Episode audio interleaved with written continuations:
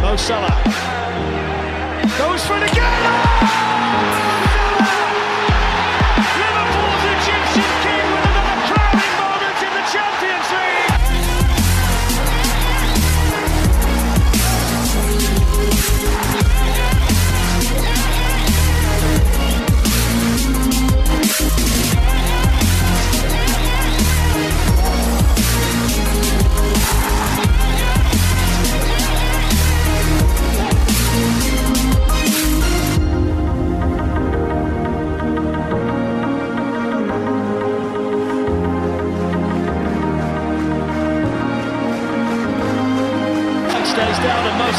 for Liverpool.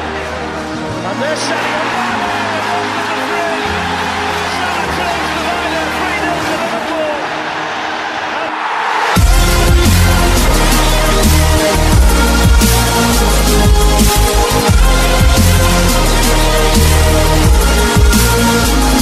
We'll be right back.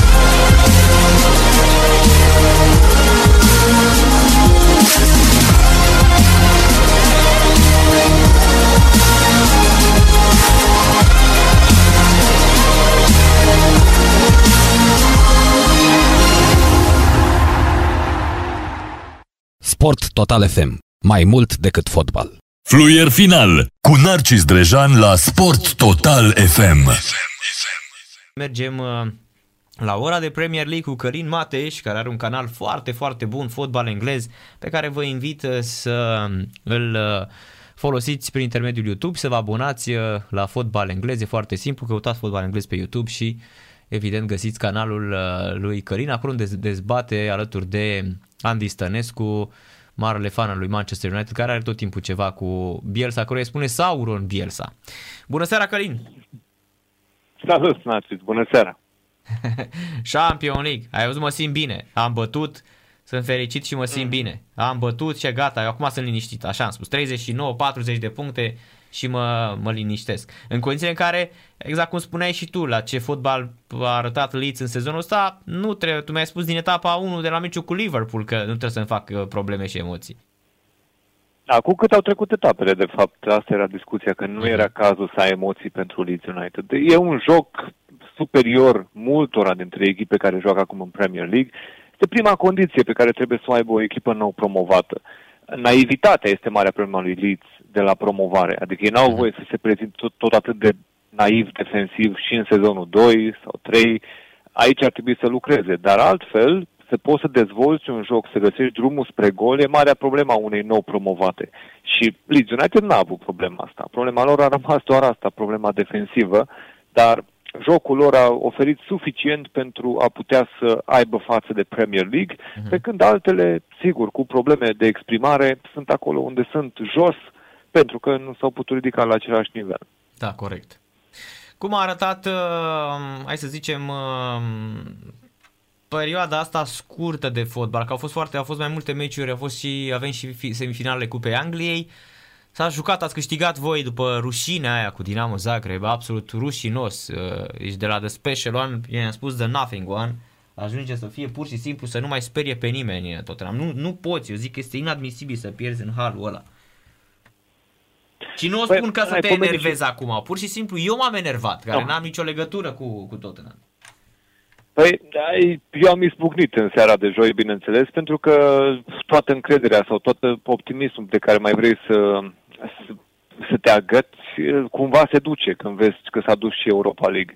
Era un obiectiv la îndemână, era ceva ce se putea face, cel puțin puteai să pierzi cu un adversar care să justifice, domne, n-ai cum, au fost prea buni în seara aia, ne-am întâlnit cu o echipă prea bună, n-avem ce să facem, nu? Dinamo Zagreb, după ce îi bați cu 2-0 în tur, te duci la ei în deplasare, te duci cu o echipă care are antrenorul în pușcărie totuși, să nu uităm, în turul uh-huh. Acestui meci se prezintă cu un antrenor care trebuie să predea poliției pentru a intra la pușcărie în al doilea tur, uh-huh. în al doilea, în meciul retur. Și condițiile astea, toate problemele astea, să te bată cu 2-0, să te împingă în prelungiri și acolo să-ți dea și golul de 3-0, normal că mm-hmm. mai cum să mai găsești scuze sau cu ce să găsești uh, explicații Corect. pentru așa ceva. Corect. Și modul în care Mourinho a vorbit la finalul meciului, plus modul în care a vorbit capitanul Hugo Loris. Nu degeaba am dedicat noi, pentru că spuneai și tu, au fost puține meciuri. Totuși, emisiunea noastră, cea mai recentă de pe canalul Fotbal Englez... Am văzut, are trei ore.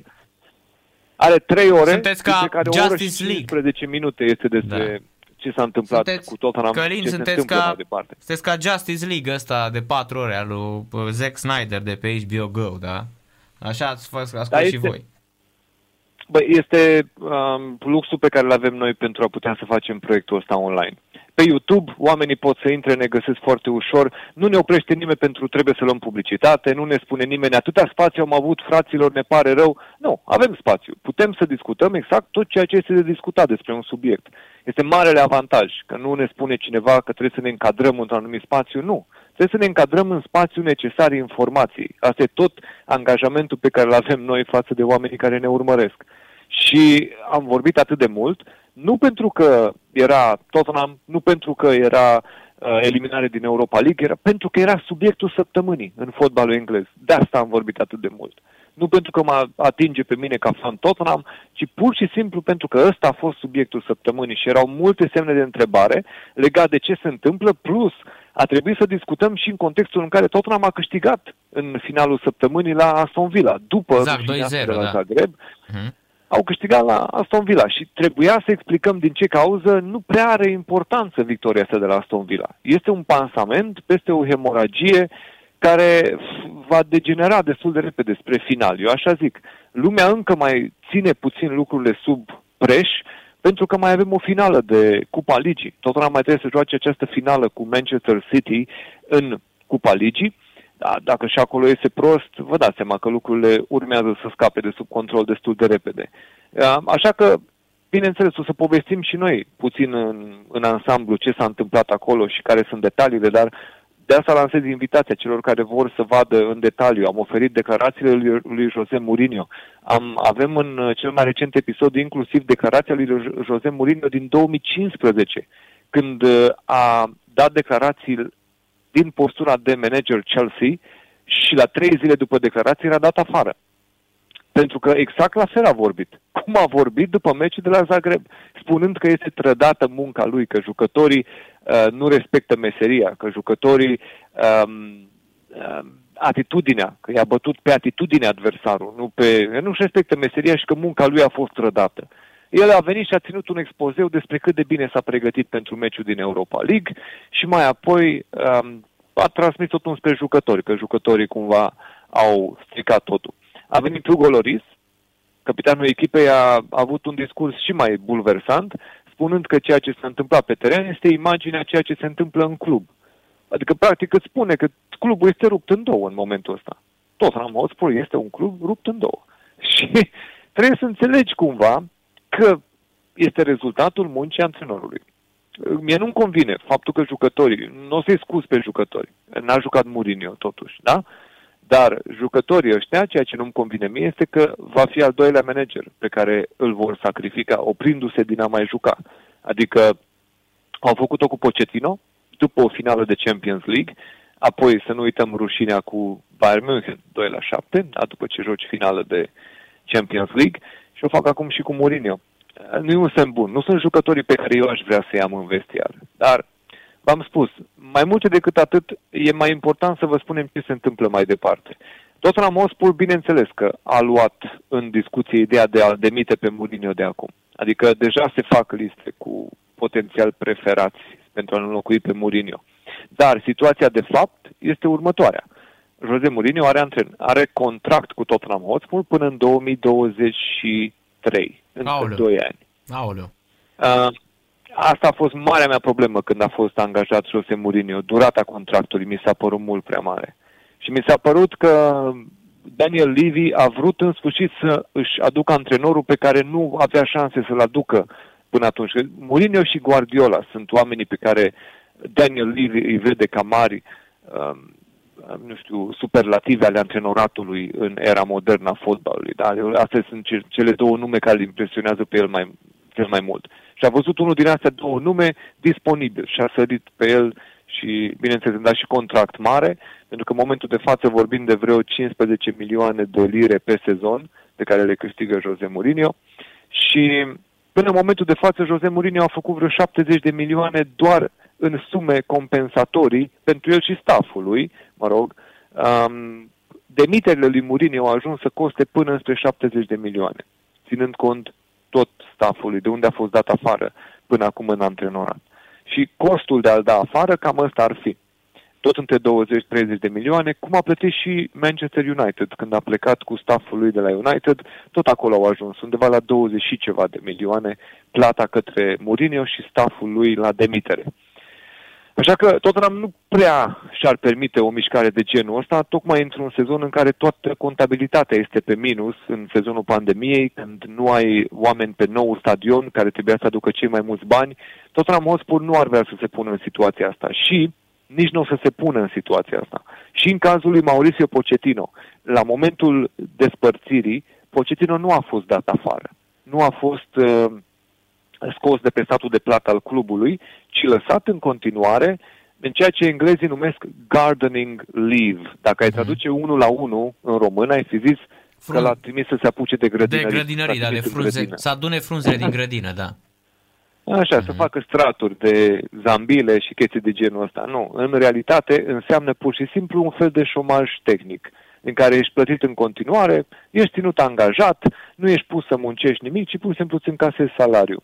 Și la momentul în care ar veni un alt angajator să te ia, se opresc plățile. Cam asta e tot. E o rețetă pe care a aplicat-o și Abramovici în ultima perioadă când a demis antrenorii. A zis, bă, asta este mergem mai departe, îți plătesc salariul, dacă vrei să te angajezi în altă parte, oprim plățile, dacă uh, vrei să stai acasă să nu lucrezi, să primești salariul de la Chelsea, stai atunci acasă, nu lucrezi în anii ăștia cât mai e contract. Și uh, în cazul lui Pochettino, Tottenham Hotspur a avut o clauză că dacă s-ar fi angajat la un alt club până la finalul sezonului, adică până în mai anul trecut, Tottenham ar fi trebuit să primească și o sumă compensatorie pentru faptul că îi dă drumul din contract uh, mai repede, chiar pe parcursul aceluiași sezon în care s-au despărțit. Pochettino de asta nici nu s-a grăbit, a stat anul trecut, a analizat tot ce se întâmplă pe piață, a venit blocajul fotbalului, normal că n-a avut motivație neapărat să sară înapoi în antrenorat și a venit acum momentul potrivit la Paris Saint-Germain să preia echipa și să vadă ce face mai departe. Așa că um, aceeași metodă ar merge și pentru Jose Mourinho. Pur și simplu ar fi lăsat acasă și ar fi adus un alt antrenor. Uh-huh. Acum, ce nume are pe listă Tottenham Hotspur? Sunt două nume în capul listei. Nagelsmann, primul favorit, și Brandon Rogers, al doilea nume de pe listă. Nagelsmann este văzut foarte bine de Tottenham Hotspur, în special pentru faptul că s-au întâlnit. Leipzig a jucat cu Tottenham în Champions League și a fost eliminată de Leipzig din Champions League. Nagelsmann este văzut ca având o cotă extraordinară, fiind foarte tânăr, are exact argumentele care să-l convingă pe Daniel Levy să-l aducă, să-l convingă să vină, să preia echipa, să muncească, să lucreze cu materialul clientului, să crească jucători, pentru că nu a lucrat cu superstaruri. Leipzig n-a, n-a adus superstaruri, a creat superstaruri și fotbal. Și în condițiile astea este văzut ca un om foarte bun pentru Tottenham Hotspur. Um, a doua problemă este sigur să-l convingi să vină. Semnalele sunt că Nagelsmann ar fi interesat de Premier League, unde știe că ar fi probabil cel mai bun pas mai departe în carieră, banii de la care ar putea ajunge în Premier League, expunerea pe care ar avea-o și caută să vadă care ar fi locul cel mai bun. Așa că de văzut numai dacă poți să-l convingi să vină. Uh, Brandon Rogers este văzut la fel, ca un om care e gata să construiască și pe baza rezultatelor ai spune că nu prea s-a păcălit cine l-a luat. Liverpool a reușit să fie aproape să câștige un titlu cu el, Um, la Celtic n-aș zice că putem să evaluăm foarte corect perioada, pentru că totuși Rangers n-a fost în Liga 1 scoțiană cât a fost acolo Brandon Rogers. Erau, încă se luptau să ajungă înapoi în prima ligă din Scoția. Și um, la Leicester eu zic că putem să evaluăm foarte bună prestația lui, adică a reușit să facă clubul ăsta să nu pară um, ciudat că este în discuția pentru top 4 a reușit să-i țină acolo și are rezultate. Așa că de asta sunt acolo poziționați, dar în special se discută de lucrurile astea pentru că e clar că atmosfera este foarte toxică acum în vestiarul lui Tottenham. Că eu aș fi șocat acum să văd că acest manager va continua, ca antrenorul Jose Mourinho, că nu mai are funcție de manager, are numai head coach, deci este numai antrenor, nu decide politica de recrutare. Păi și cine decide um, în momentul de față uh, transferurile la Levy? Cine decide?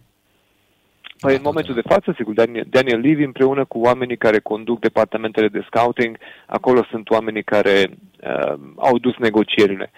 S-a identificat ce este nevoie să se aducă, dar nu neapărat au dictat, a dictat cineva și care jucători să se aducă. Au fost doar niște recomandări care, de care s-a ținut cont. Eu zic că totuși Mourinho a fost destul de bine implicat în vara trecută în achiziții, că pare că unii dintre oameni într-adevăr au fost exact pe filiera pe care ar fi vrut-o el să, să o aducă la club.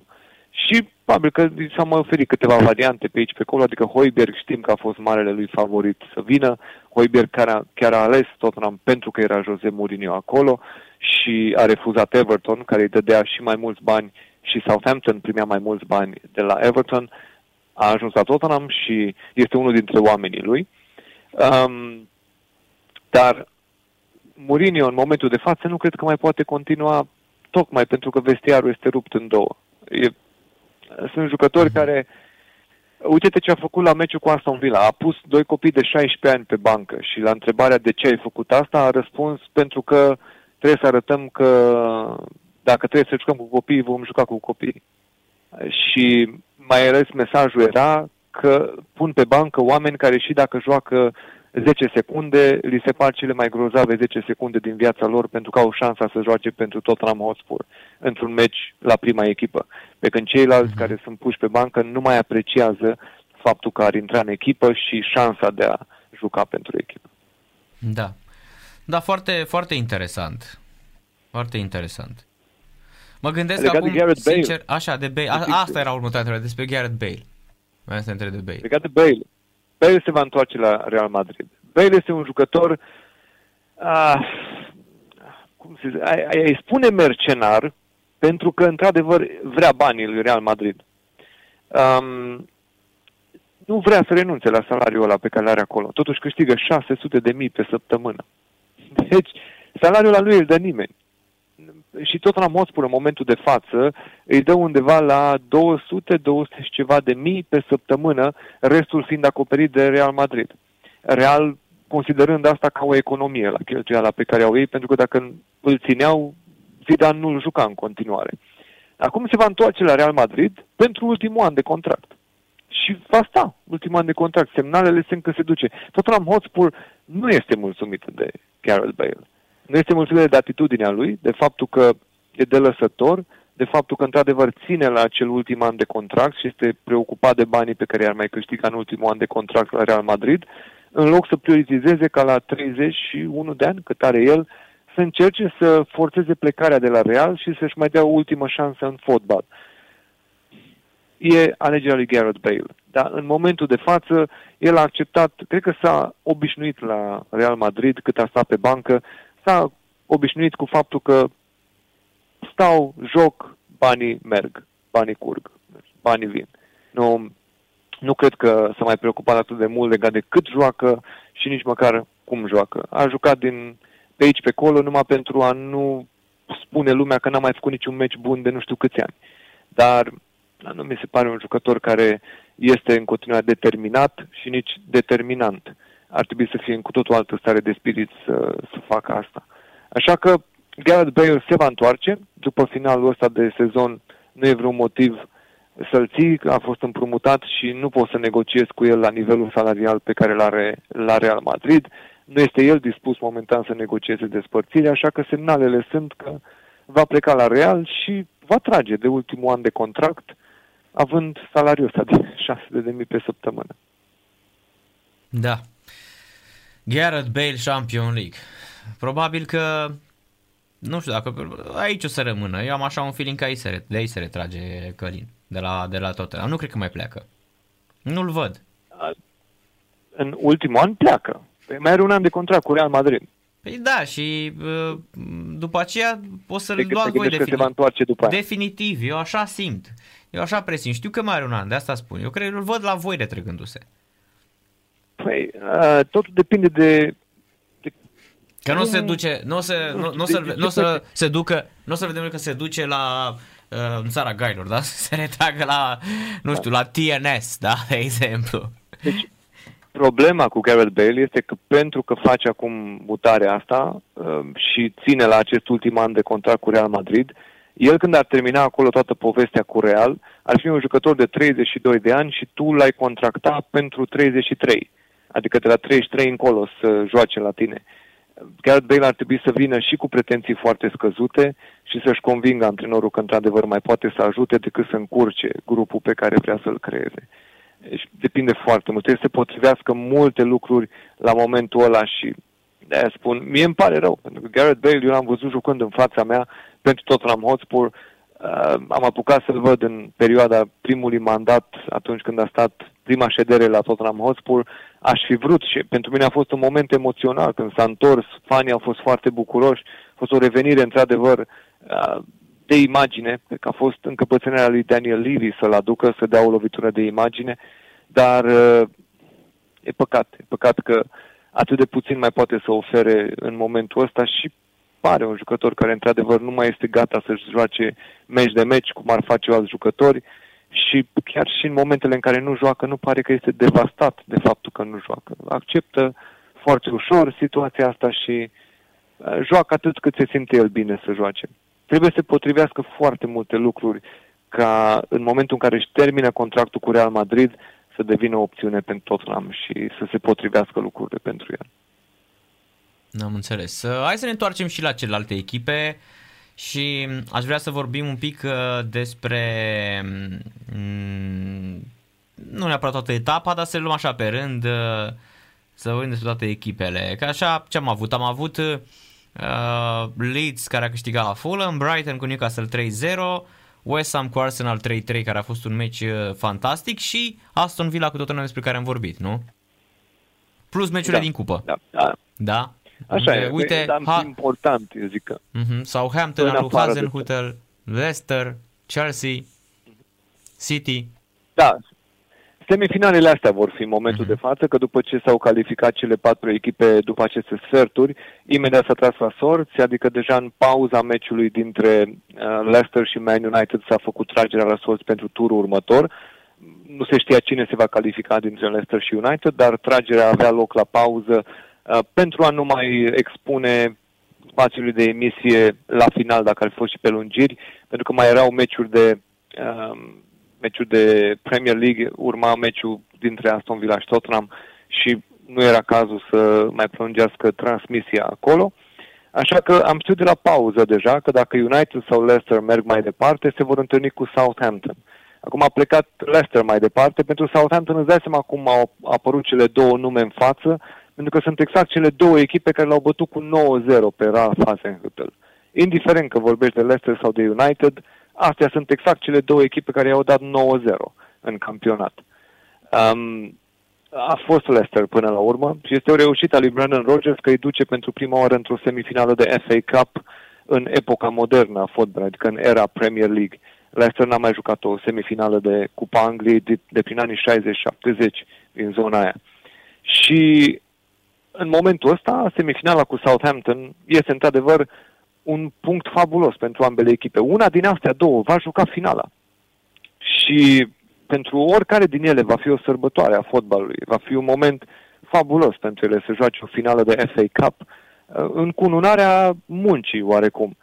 Hasenhüttl sigur că a avut un traseu mult mai greu, are un sezon mult mai greu și are un lot mult mai puțin valoros, dar uh, Leicester Southampton să joace o finală de Cupa Angliei este un merit al muncii antrenorilor.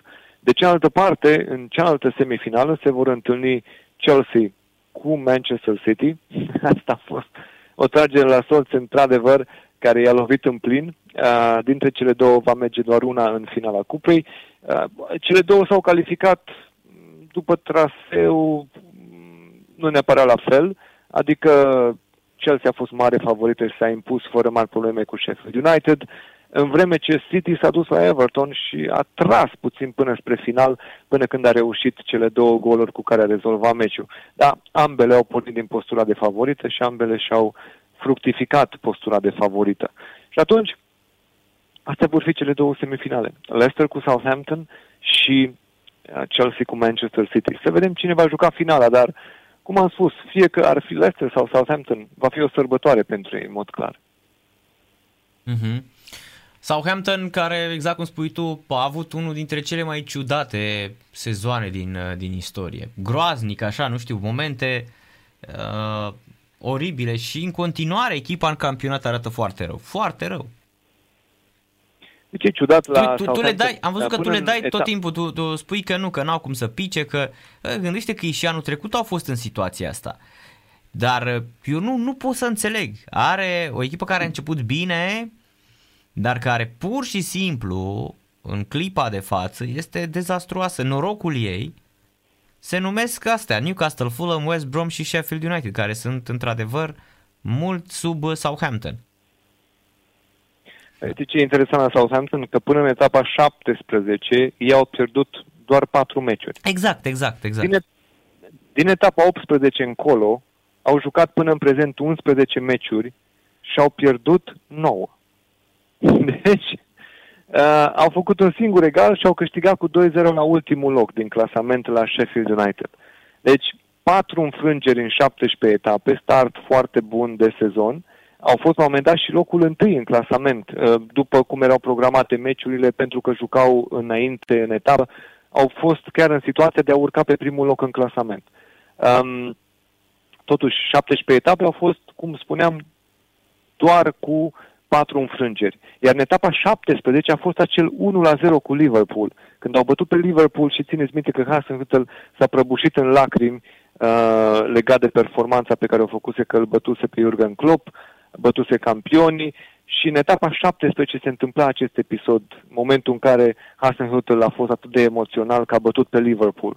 Atât a fost. Meciul ăla cu Liverpool, 1-0, etapa 17. Pentru că din etapa 18 a pierdut la rând șapte meciuri, șapte meciuri la rând pierdute de Southampton, care au fost oprite de un egal cu Chelsea 1 la 1, apoi iar înfrângere la Everton 0-1, o victorie la ultimul loc Sheffield United cu 2-0 și acum o înfrângere în ultima etapă cu Brighton um, 1 la 2 pe teren propriu.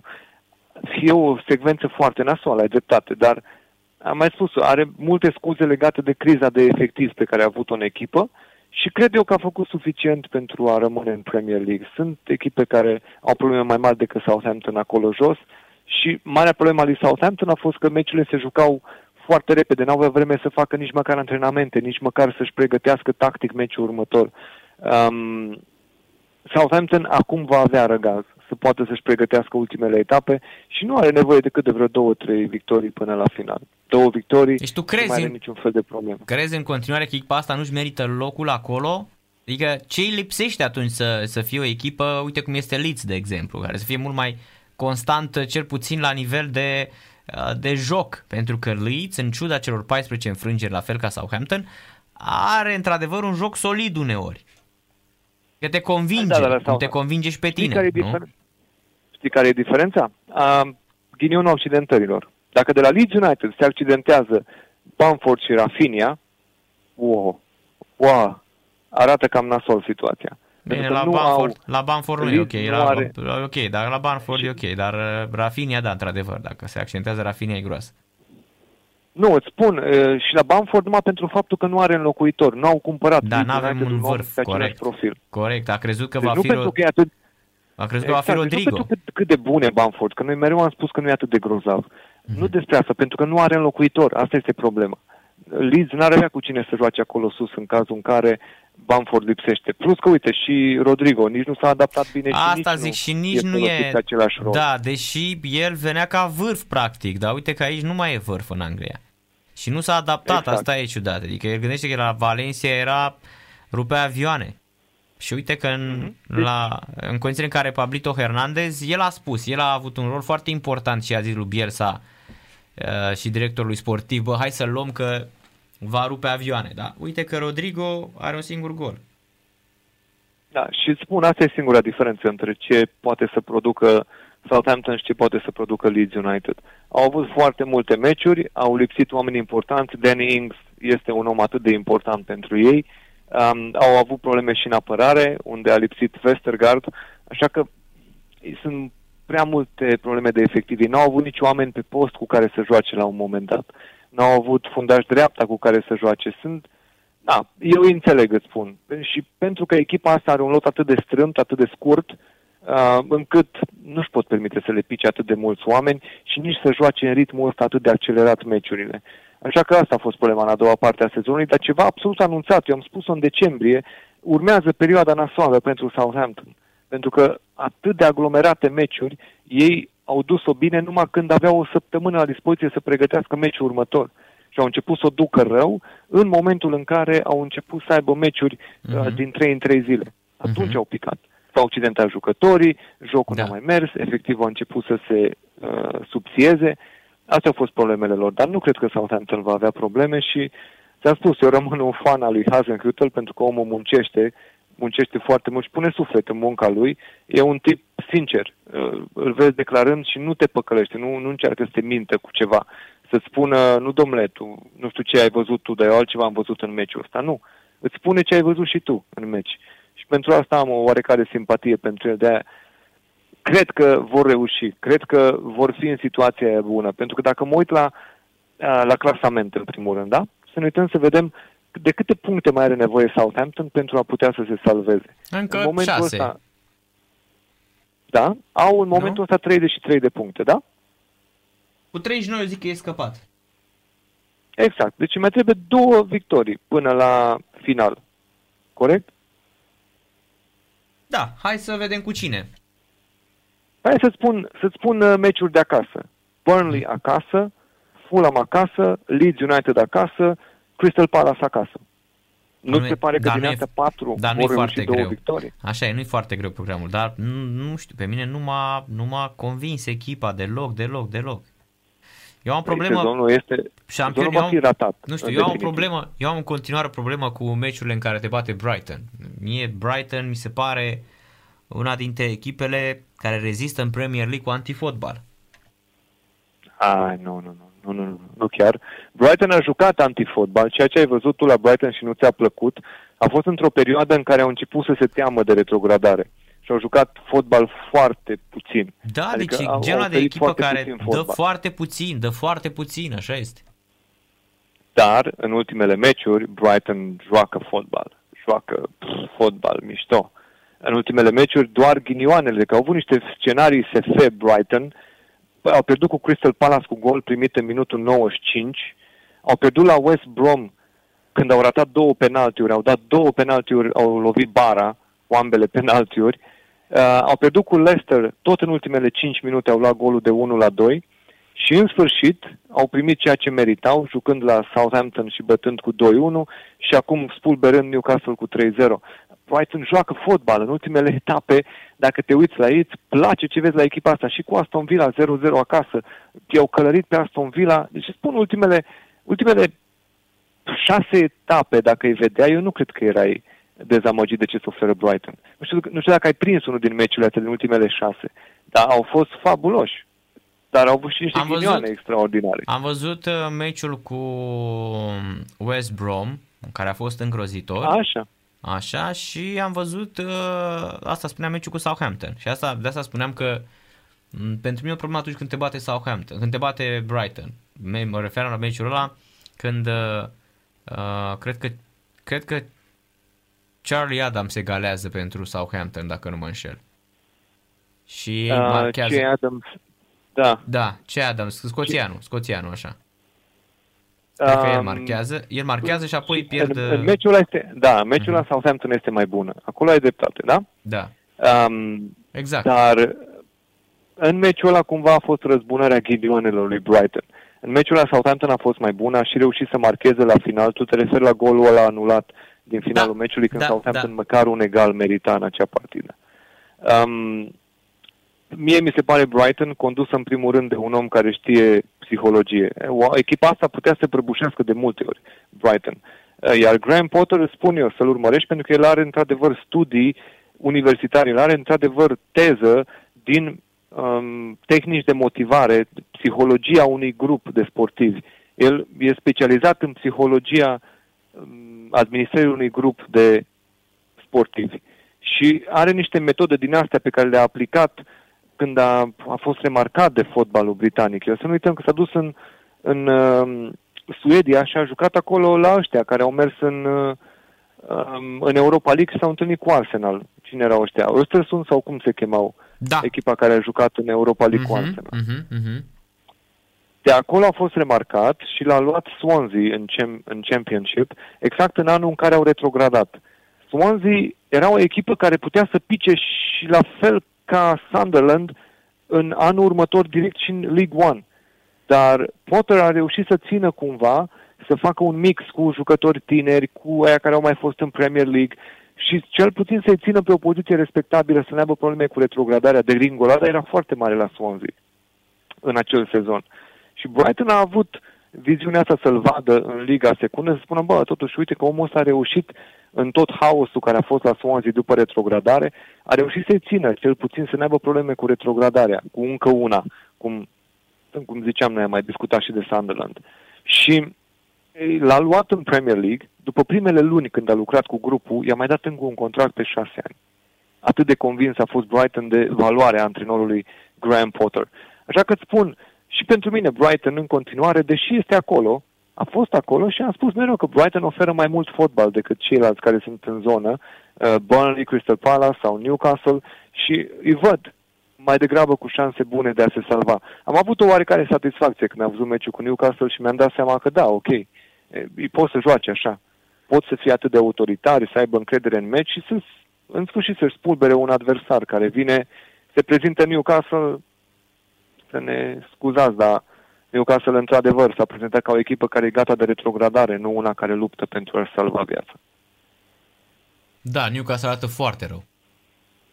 Da, arată foarte rău și este a treia oară când fanii protestează la St. James's Park, la stadion, după un rezultat al echipei. În sezonul ăsta, în pandemie, cu tot ce vreți voi, restricții și grijă împotriva COVID, fanii Newcastle au ajuns de trei ori la stadion să protesteze împotriva uh, conducerii echipei pentru situația în care a ajuns echipa. Uh, în ianuarie, Alan Shearer a scris un editorial în care a făcut praf, praf pur și simplu situația în care se află Newcastle, ori Newcastle n-a fost niciodată atât de aproape de retrogradare cum este acum. Acum este Fulham, dacă ar fi bătut pe Leeds United, sărea peste Newcastle. Deci pentru prima oară îi împingea sub linie. Dar casele de pariuri în continuare văd Newcastle principala favorită la retrogradare. Uh, și din grupajul ăsta de echipe care sunt acolo în jurul liniei. Dacă ne uităm la meciurile lui Newcastle, pentru că lui Newcastle îi vor trebui victorii și încercăm să ne dăm seama unde vor scoate victoriile astea. Uh, o să întreb pe tine care din următoarele meciuri crezi tu că va fi victorie? Ia. Tottenham acasă. Nu. Burnley în deplasare. Nu. West Ham acasă. Nu. Liverpool deplasare. Aici ar putea să scoată un punct. Arsenal acasă. Nicio șansă. Leicester în deplasare. Nu. Leicester trage la Champions City. League. City acasă. Poate doar dacă City deja e campioană. Așa. Și ultimele două etape mai rămân Narcis. Până acum nu mi-ai spus că bate ni- niciun meci. Un Newcastle, punct am din dat ce cu pomenit. Liverpool, da. Așa. Poate că Doamne, se vor ce- lipi la ce un program două, au. trei, da? Se vor mai scoate undeva. La Burnley poate scot un egal, da? Dar în orice caz, întrebarea era dacă tu crezi că vor câștiga un meci. Și pare că nu, din nu, astea nu, e nici tu nu crezi că vor nu, câștiga păi, niciun. foarte slabă echipa. Se prezintă foarte Bun, slab. ult- ultimele două etape sunt alea în care cred eu că ei mai speră că vor întoarce totul. Dar s-ar putea Mhm. să fie prea târziu. Pentru că penultima etapă este acasă cu Sheffield United. Da? Ok. Și ultima etapă este la Fulham în deplasare. Ei cred că vor bate la Fulham în ultima etapă și va fi suficient dacă se țin în continuare în zona aia. Sau poate că le va ajunge și un egal. A, Până atunci poate să fie prea târziu și dacă îi bați pe Fulham. S-ar putea să fie deja cu patru puncte peste tine pe secvența asta de meciuri de care noi am discutat acum. Ultimele două sunt accesibile, dar chiar ultimul este cu echipa cu care tu te bați direct la retrogradare și care astăzi joacă mai bine decât tine, fără discuție. Și încerc să-mi dau seama de unde va veni salvarea lui Newcastle. Și dacă se vor salva, va fi fie că sunt ăia prea proști, adică Fulham vor rămâne sub linie, fie că Newcastle undeva a reușit să dea niște lovituri în meciurile astea pe care nici tu, nici eu nu le vedem că le-ar câștiga până în etapa 36, înainte de ultimele două meciuri. Da, e cum ar zice Horică, e groasă, domn Becali, e groasă. Exact. Exact, E așa e, destul de groasă groasă. rău de tot. Mă uitam și Newcastle acum. e- Mă uitam pe... Da, deci fii Newcastle atent, nu- Da, chiar spune. și West Brom are șanse să ia mai multe puncte, care cu Da. 10 puncte mai puțin, nu mai vreau de Fulham, care Fulham, am spus-o, nu arată rău. I-am văzut și cu Leeds, nu arată deloc rău Fulham. Fulham e o echipă care cred eu că se poate salva. Păi, hai să spun că eu cred că o să, o să găsești niște meciuri în care ar putea să câștige Fulham și să fie mai bine plasată decât uh, Newcastle la ultimul meci din campionat. Adică nu o să, hai să le citim și o să ne dăm seama cam unde vezi tu egal sau uh, victorie, da? Etapa 30 este Aston Villa în deplasare. Greu. Greu, dar... Wolves acasă, Wolves acasă în 31. Uite, asta e victorie cu Wolverhampton. Arsenal în deplasare 32. Poți să scoți egal, ai văzut că Arsenal are egalurile, te începe să dea, dea și ea cu egalurile, da. Așa? O să vedem, o să vedem cât de multă mm, importanță pune Arsenal pe Europa League. Ei Sunt aproape să meargă spre Da, să meargă- finale, finale. Exact, exact. S-ar putea să poți profita de un scenariu de genul ăsta, dar o să vedem. Nu e meci ușor, evident, nu poți vorbi aici de victorie la îndemână sau ceva, nu.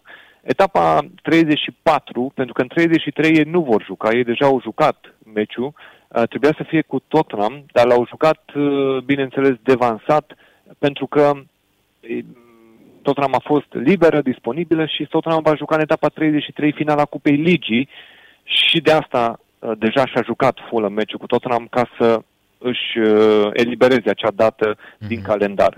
Așa că doar etapa 34 vor fi programați la Chelsea în deplasare. Da. E greu și pentru Aici e- ei.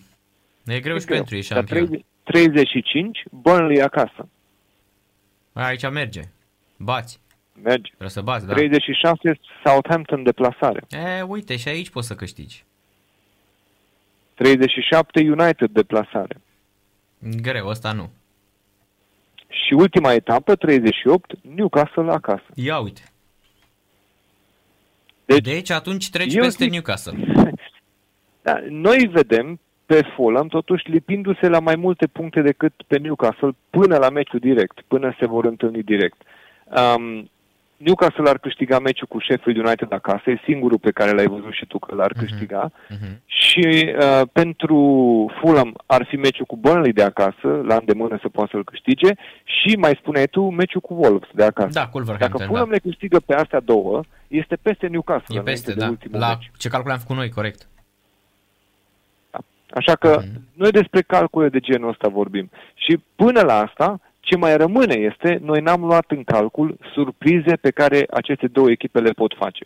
Dacă vor fi în stare să producă surprize, adică să câștige meciuri pe care noi astăzi, dacă ne uităm așa numai de la distanță, ni se pare că nu le vor câștiga. Dacă vor da lovitura într-una din ele, pentru că se poate întâmpla un penalti, un roșu, un, o lovitură liberă, un corner, aglomerație, ceva, un hands, un... Se poate întâmpla orice, un meci de fotbal nu e dictat mereu că echipa cea mai bună câștigă, s-ar putea lipi la o surpriză. În minutul 94 să dai la 0-0 un gol din corner să câștigi cu o echipă pe care nu vedeai că vor câștiga. Adică aici rămâne și loc de unele surprize și atunci calculele s-ar mai complica. Dar uitându-ne la rece așa, pe ce meciuri mai au la îndemână, tot Fulham pare echipa care ar avea un traseu mai la îndemână, în vreme ce Newcastle nu numai că nu are traseul la îndemână, Newcastle nu are oamenii de care are nevoie. Lipsesc în momentul de față Callum Wilson, lipsește Alan Saint-Maximin și cu cât revin ăștia doi mai repede înapoi, cu atât Newcastle are o șansă să spere măcar la victoria despre care noi vorbeam și nu cumva să se reaccidenteze. Pentru că Newcastle, îți spun eu, fără Callum Wilson, în ultimele două etape alea de care vorbeam noi cu Sheffield United și cu Fulham, este că Newcastle nu are șanse. Este singura lor șansă. Cât a fost bun de joc Callum Wilson, a fost omul care i-a pus bine în clasament, altfel erau de mult sub linie. Da, corect. foarte bun calcul și argumentat și merg uh, mult pe ideea asta că Newcastle e cam, uh, e cam gata. Da, unii oameni ar mai putea să vorbească și despre Brighton, Când- dar când în au mai cazul lui fost Brighton ei? ne putem uita și la programul lor, Mhm. pentru că Brighton are un singur punct peste Newcastle și ai zice de ce nu ne uităm și la ei. Putem să ne uităm și la ei, să vedem ce fel de program are Brighton până la final. Dar uh, în cazul lui Brighton, uh, mie mi se pare că atâta vreme cât au un meci la Sheffield United în deplasare și ei pot să obțină 3 puncte, au un meci cu Leeds United acasă, au un meci la Wolves în deplasare și în rest aici ar trebui să-și rezolve deja calculele. Mai au și un meci cu West Ham în etapa 36 acasă și ar putea să profite inclusiv de ăla dacă West Ham deja nu mai are mare motive pentru care să tragă. Acum încă este în cursă pentru locuri europene, dar până în etapa 36 West Ham ar putea să fie efectiv o echipă în vacanță, dacă lucrurile nu merg bine pentru ei până acolo. Și Brighton poate ține pasul cu punctele despre care noi vorbeam, uh, că îi vedem pe Newcastle sau pe Fulham obținându-le. Așa că de asta zic că nu i-aș pune în calculul ăsta pentru că au oricum deja patru puncte peste Newcastle. Și cu astea patru puncte au o marjă suficientă să mai obțină pe aici, pe acolo uh, o victorie, două și să nu mai aibă emoții. Da. Ce ar mai fi, Călin? Aici să vorbim despre Arsenal, care a făcut un 3-3 spectaculos. Da, echipa uh, lui Alex Chirițoi. Alex Chirițoi de la 3-0 revine Arsenal cu două autogoluri. Era minutul 32, 3 la 0. Alex Chirițoi era super fericit. Uh, și uh, pe final, în condițiile în care uh, la final a băgat un FMM West Ham United. Este super, super uh, mega fan Arsenal Londra, să știi. Producătorul nostru Alex Chirițoi. Păi acum... Așa că se sunteți, aștepte. sunteți rivali uh, șampion, da? A, e bun, dar Dar el nu e, rivalitatea asta nu știți e cine de la, cum este. nu e Este din rămâne- ăla, nu e din rămâne- ăla, știi, cu de aia de se apucau și îți scriau uh, cu super hate, știi? Da, nu are importanță. De cât vreme, a, rivalitatea trebuie să fie în teren. Și după aia, pur și simplu, oamenii au știut întotdeauna să se pună să bea o bere împreună, in, inclusiv că erau fan Tottenham sau Arsenal. Nu despre asta e vorba. Um, cred că oricum el așteaptă să vadă ce se poate întâmpla în sezonul următor. Sezonul ăsta a fost un sezon de curățenie la Arsenal. A fost un fel de exorcizare la Arsenal, dacă vreți, sezonul ăsta. Efectiv a trebuit să alunge duhurile rele Arteta. A fost mult de lucru. Avem uh, fani care ne întreabă, spun pe YouTube, în comentarii, mereu lăsăm și o secțiune de Q&A, dacă oamenii vor să ne trimită în comentarii unele întrebări, selectăm câteva din ele. Vedem mereu că fanii Arsenal ne întreabă de ce avem încredere în Arteta. Eu am pus un pariu în emisiunea asta, în cel mai recent episod, și am zis că dacă Arteta nu reușește la Arsenal, ori eu cred că are șanse bune să reușească, dacă Arteta nu reușește, n-are nicio șansă nici următorul om care vine după Arteta. Pentru că ar însemna că atât de gravă e situația la club, încât nici măcar un om care este pus pe muncă și unul care este gata să uh, facă ce trebuie făcut, n-a reușit. Nu cred că următorul are o șansă care vine, care însemna că problemele sunt mult mai grave. Și e o mare miză anul viitor. Și îți spun, Arsenal are multe de demonstrat în sezonul următor, um, putând și anul ăsta să facă, să salveze cumva sezonul, cum a făcut anul trecut cu câștigarea FA Cup. Arsenal ar putea să câștige Europa League anul ăsta, ar putea să își termine bine sezonul din Premier League, să, să stea pe o poziție onorabilă, momentan este pe locul 9. Um, mai mult de atât nu prea are ce să spere. Și cred că toți fanii Arsenal momentan se uită înspre sezonul următor și ce se mai poate întâmpla în uh, traseul din Europa League. Anul viitor trebuie să fie altceva. Mhm. Anul viitor, cred că fanii Arsenal au putut să accepte maximum acest an. Se spune este un an de curățenie, sufletească, Mhm. da? Curățim ceea ce se întâmplă în vestiar. A plecat Socrates, a plecat Mesut Özil, a plecat Mustafi, a plecat uh, um, mare parte din ceea ce nu se potrivea acolo. Genduzi, de exemplu, a plecat, dar ăsta vine înapoi, că a fost numai Da, împrumutat da, a la fost Hertha împrumutat. Berlin Mhm. și nu-l țin definitiv, adică ăsta va veni înapoi. Ăsta la Deci care ceea ce seamănă a cu simțit- David Luiz, așa, nu? Guendouzi. Exact. Ce a Da. simțit Arteta că nu ar fi potrivit, a cam lăsat să plece, a cam dat drumul. Să vedem ce va, rezultate va aduce anul viitor în toată povestea asta, ce întăriri mai pot să aducă anul viitor. Să vedem cum se leagă transferurile astea făcute în ultimii ani, pentru că Arsenal a adus câțiva jucători care ar trebui să înceapă să livreze din sezonul următor. Să, să se lămurească cine rămâne, inclusiv din cei împrumutate, adică mă gândesc la Sebaios, la Ödegard, dacă ăștia vor rămâne în echipă sau nu. Să vedem ce vor face cu Nicola Pepe, care este în continuare cel mai scump transfer al clubului, dar nu livrează la nivel de cel mai bun, cel mai mare transfer al clubului și să vedem ce se întâmplă cu cel mai bine plătit om al clubului, Pierre-Emerick Aubameyang. Anul ăsta, sub așteptări, sub ceea ce oferă el în mod obișnuit, s-au găsit scuze, s-a găsit faptul că, sigur, familial are niște probleme, mama lui a avut probleme medicale, a și fost învoit de la echipă în acea perioadă. A mie mi se pare că încep să înclin balanța înspre a nu-l mai crede pe Aubameyang pe cuvânt. Pentru că deja sunt câteva episoade disciplinare um, care au fost sancționate de club sau pentru care clubul a trebuit să se scuze. Și încep să nu-i mai găsesc eu scuze lui Aubameyang. Uh, vreau să văd un Aubameyang care încheie bine sezonul, care îl începe în forță pe următorul, să nu cumva să fie și ăsta un contract foarte bine plătit, pentru care jucătorul nu pune osul. Asta ar fi una din mare dezamăgiri pentru fanii Arsenal, sunt convins. Ca omul care, pentru care au sărbătorit, fanii Arsenal au sărbătorit faptul că a rămas la echipă, că a reușit să fie convins să semneze încă un contract pe trei ani cu Arsenal. Fiind liber de contract, putea Aubameyang să plece oriunde și a ales să rămână la Arsenal. A fost o sărbătoare pentru fanilor, pentru că era o mașină de goluri care putea să-ți promită goluri mai departe. Asta trebuie să aducă goluri mai departe. De-aia a semnat un nou contract. Să nu fie doar perioada asta de uh, trecere spre vacanța lui Aubameyang, pentru că ar fi încă un caz de tip Mesut Özil, încă un contract mare care se târie până la final, în loc să te bucure cu multe, multe goluri. Ce mai avem, uh, Călin, uh, din Premier League? Sau din Cupa Angliei, că am vorbit și despre ea despre am vorbit. Pe echipele, da, am vorbit despre, sau despre echipele calificate în, uh, mai departe în uh, cupele europene, că uite și ele uh, sunt foarte bine și tragerea sorți din UEFA Champions League, da, din, din sferturi, că sunt echipele engleze, sunt acolo. Da, acum um, cred că ceea ce mai vrem să vedem este dacă se vor deschide stadioanele. Este o temă, bineînțeles, foarte importantă. Am văzut că se discută și în România. Um, cum se va putea face, când se va putea face. Anglia are în plan relaxarea din mai, care ar permite ca ultimele meciuri ale sezonului să aibă spectatori pe stadion. Totul depinde, bineînțeles, de evoluția situației de COVID în momentul actual. La cele mai recente teste, pur și simplu n-a mai venit niciun test pozitiv din toți uh, oamenii testați implicați în Premier League. Și noi vorbim aici și de jucători, vorbim și de staff care este în jurul grupurilor uh, de jucători din Premier League.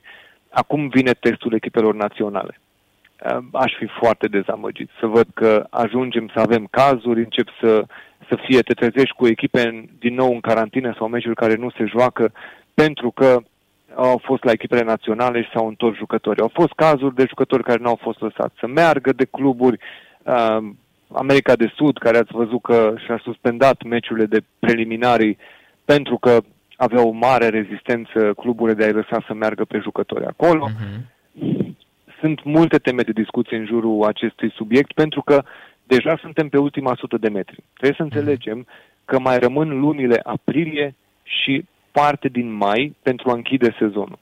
Nu prea mai rămâne spațiu de manevră pentru a avea situații de criză acum pe final, pentru că nu vei mai putea încheia sezonul pentru a juca și Euro 2020, reprogramat în 2021.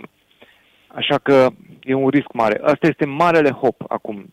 Nu trebuiau echipele naționale să se bage uh-huh. peste tot programul uh-huh.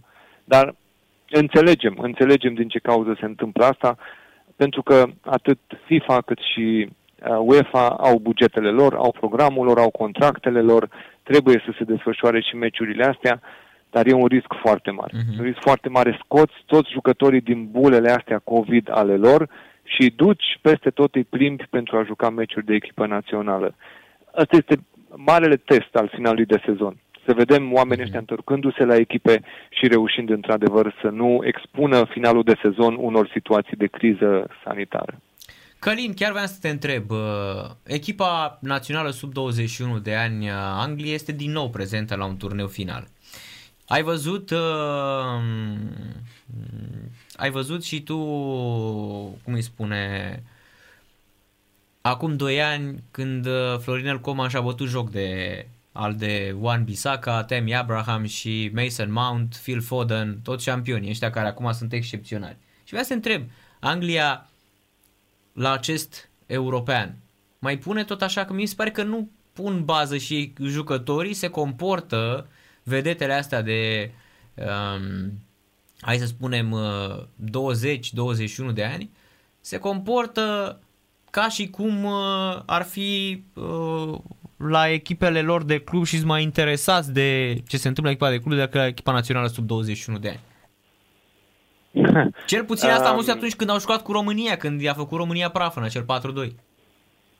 Da, atunci așa ar fi fost. Atunci uh, vorbeam de un final, de un sezon lung, uh, de jucători care nu prea mai aveau chef decât de vacanță. Eu cred că au fost mare parte din ei. Aici este problema.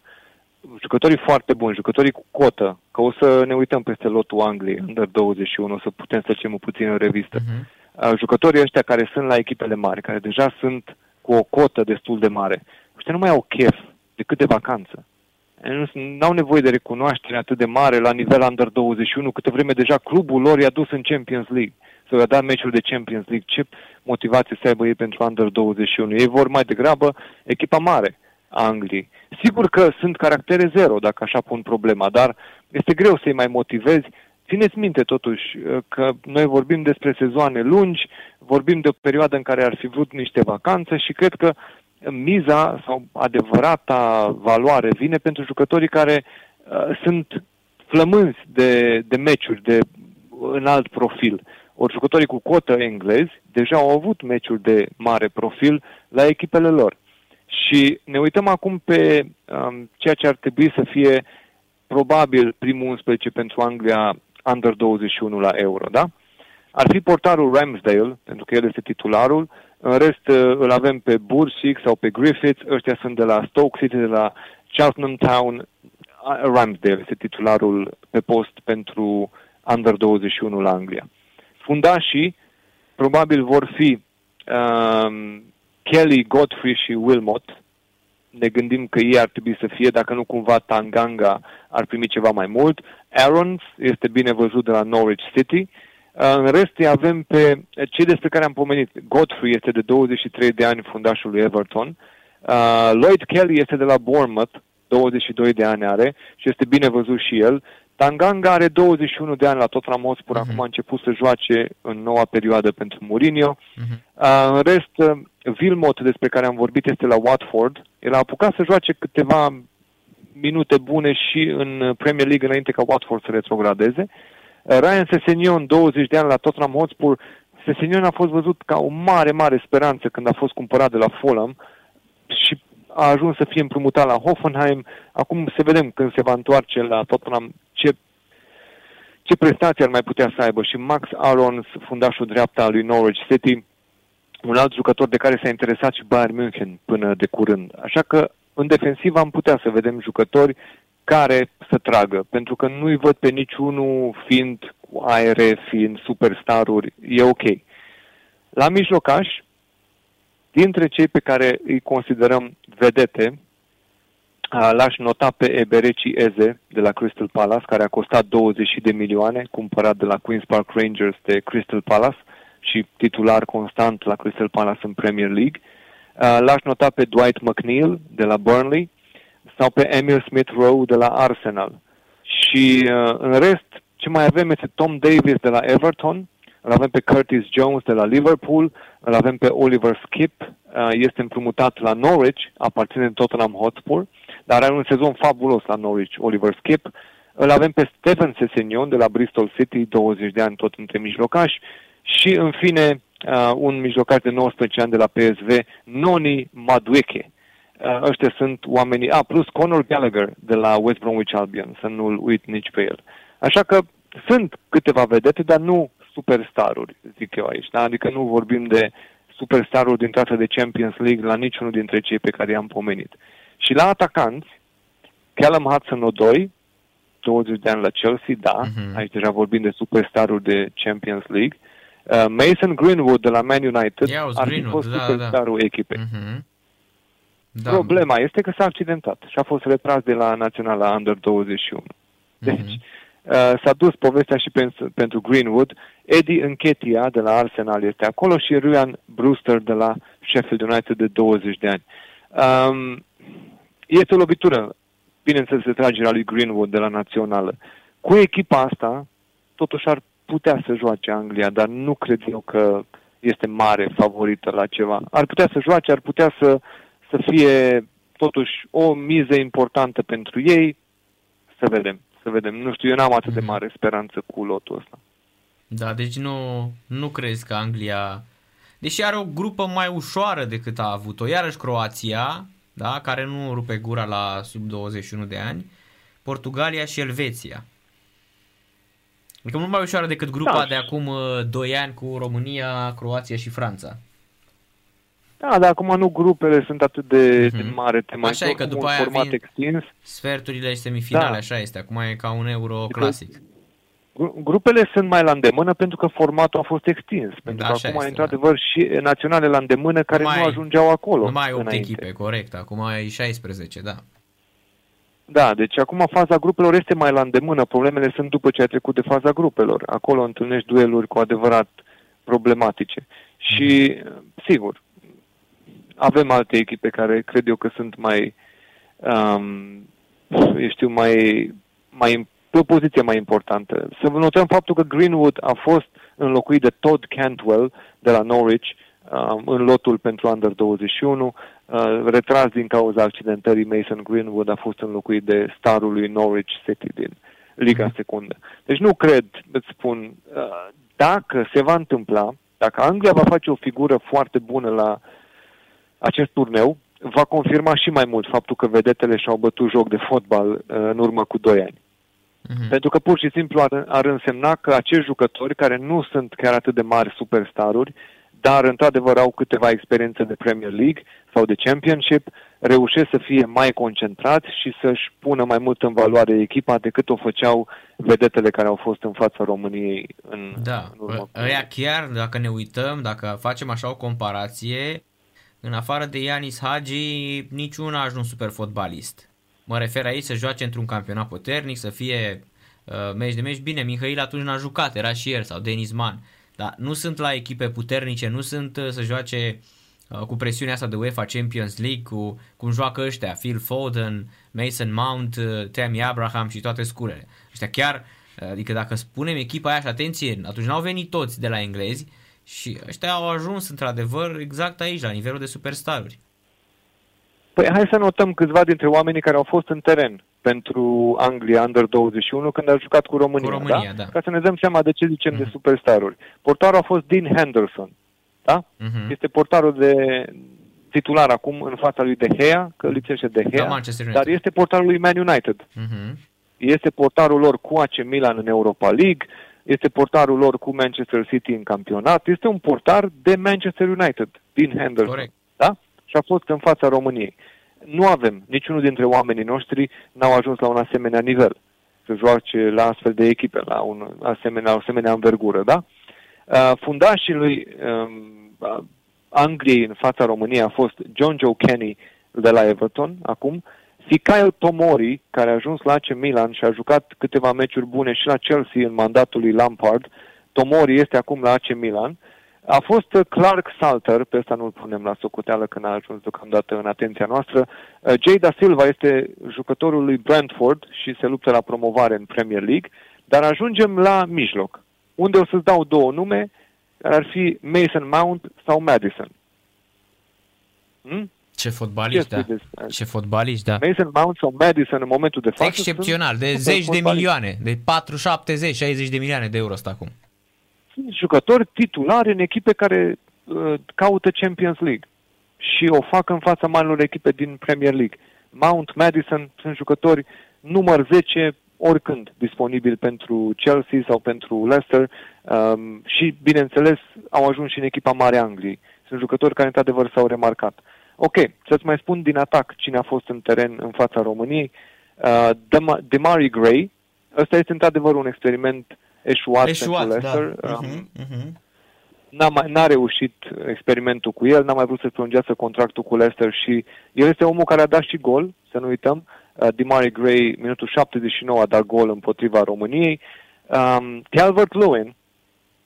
Îți spune ceva numele, e titular Care absolut este, pentru care, Carlo Ancelotti. care este și golgheter la egalitate de goluri, dacă nu mă înșel, cu Patrick Bamford în Anglia. Ai- Da, este printre golgheterii campionatului. Da, nu, da, este da. La, nu este pe locul întâi, dar este acolo între golgheteri. Este lângă, Și la, ultim- la egalitate cu Patrick Bamford, ambii. Deasupra Au. lor, dar deasupra lor mai sunt câțiva oameni. Păi da, sunt uh, în momentul de față, avem, uh, dacă nu mă înșel, este uh, Kane la egalitate cu Salah, după aia e Fernandes de la United și apoi sunt la egalitate Bamford cu Calvert-Lewin Exact. 14 goluri. Da, exact. Sunt trei oameni deasupra lor și după aia vin Mhm. uh, aceștia doi. Da. Și în fine, ultimul om era Harvey Barnes, care este Da. super fotbalist pentru Leicester. Da, deci câți oameni am discutat noi aici? Dacă ne uităm numai la oamenii de atac, Mount, Madison, Calvert-Lewin Mhm. și Harvey Barnes. Ăștia au fost în teren pentru uh, Anglia împotriva României. Uh, și cum au ajuns, ce au reușit să facă. A, să mai notăm cine a fost pe bancă și a intrat în teren. Tammy Abraham a intrat și a dat gol. Phil Foden a intrat în meciul ăsta. Deci asta a fost naționala Angliei, totuși, la, la meciul ăsta. Plus, pe bancă au rămas Aaron Van Bissaka, deci, sau Esri Konsa, care acum este titular la, um, la Aston Villa fără niciun fel de probleme. Deci, de asta spun, acolo a fost un pedigree, cred eu, mai mare pentru jucătorii ăștia. Și au ajuns superstaruri fără niciun fel de problemă, mult mai mulți oameni. Deci Anglia, în momentul de față, dacă reușește mai mult cu grupul ăsta decât cu ce a reușit în turneul contra României în 2019, pentru mine este pur și simplu dezinteresul vedetelor pentru turneu. Și faptul că n-au pus osul așa cum ar face ăștia de acum, Mhm. care sunt de un nivel poate puțin mai modest, dar Mhm. poate că vor fi mult mai montați. Da, pentru dar și ăștia turneu. sunt uh, scule, adică din ce mi-ai spus. E adevărat, nu se compară cu generația aia luxoasă a Angliei de acum 2 ani. De asta spun că sunt curios să văd și eu cum se vor prezenta, dar aveau argumente mai multe și mai bune în urmă cu 2 ani decât acum. Acum, dacă o fac, este pentru că ar fi mai uniți ca grup. Pe când atunci, Mhm. când, așa cred eu, că au fost multe personalități, multe, mulți jucători cu super cotă, văzuți foarte bine și care nu au reușit să se lege ca o echipă împreună. Să vedem dacă vor avea unitate acum la turneul ăsta. Am înțeles. Călin, cam asta, cam asta a fost. Mulțumesc da. Am mult aici de ceva tot, da? important ce Te rog, aș te mai rog. vrea eu să menționez. Te rog, cum să nu, uh, cum pentru să nu? canalul Avem nostru, timp. Vezi că să, În- să le spunem oamenilor că Gândește acest că nu- canal le va oferi șansa să Da. câștige un tricou original Premier League. Ia, în Champion momentul în League. care da, am anunțat și noi pe canal. În momentul în care vom ajunge la 1000 de abonați, uh, canalul este fotbalenglez.ro. Îl puteți găsi pe YouTube, scrieți doar fotbal englez și îl găsiți foarte ușor. În momentul în care ajungem la 1000 de abonați, vom face un live stream în care vom deschide chat-ul tuturor, ne vor putea pune întrebări. Plus, mă, ne puteți vedea pe noi la față, mă puteți vedea pe mine video, să vedeți și cum arătăm și uh, ce vă prezentăm. Dar când ajungem la 1000 de abonați, azi, Mhm. acum când vorbim noi în Arci, suntem la 929. Aveți Foarte mult, puțin. pe șase luni doar, excepțională uh, rata de abonare, suntem foarte încântați de ceea ce am realizat și am promis când ajungem la 1000 uh, vom face acest eveniment, un live stream în care toată lumea ne va putea pune întrebări, dar și mai important, vom oferi un premiu, un tricou original Premier League. Și când spun un tricou original, n-am spus echipa, pentru că cel care va câștiga ne va putea spune orice echipă susține el din Premier League și va primi Mhm. tricoul. Inclusiv poate să aleagă tricoul 1 de acasă, tricoul 2 din deplasare Deci să-și sau aleagă un tricoul tricou 3 de din, cupe. din cele trei kituri ale unei echipe din Premier League. Absolut. Așa că îi încurajăm pe toți să se aboneze, să ajungem cât mai repede la acest număr de 1000 de abonați și să participe cu noi la acel live stream care le va putea aduce um, un tricou original din Premier League. Îl vom da cadou și îl va putea alege orice fan, indiferent că ții cu Everton sau chiar cu Sheffield United, îl vom putea uh, pregăti pentru cel care va câștiga. Așa că e ceva ce vrem să dăm și noi înapoi fanilor Premier League din România și celor o mie care au venit lângă noi pe canalul fotbalengles.ro. Mulțumesc mult de tot, Călin. Seară plăcută îți doresc, numai bine, ne auzim uh, săptămâna viitoare, nu? Sigur că da, ne auzim. Numai bine, Călin, seară plăcută și uh, o săptămână cât mai ușoară să ai. Salut, salut! Călin Mateș, Fluier final cu Narcis Drejan la Sport Total FM. Sport Total FM. Mai mult decât fotbal.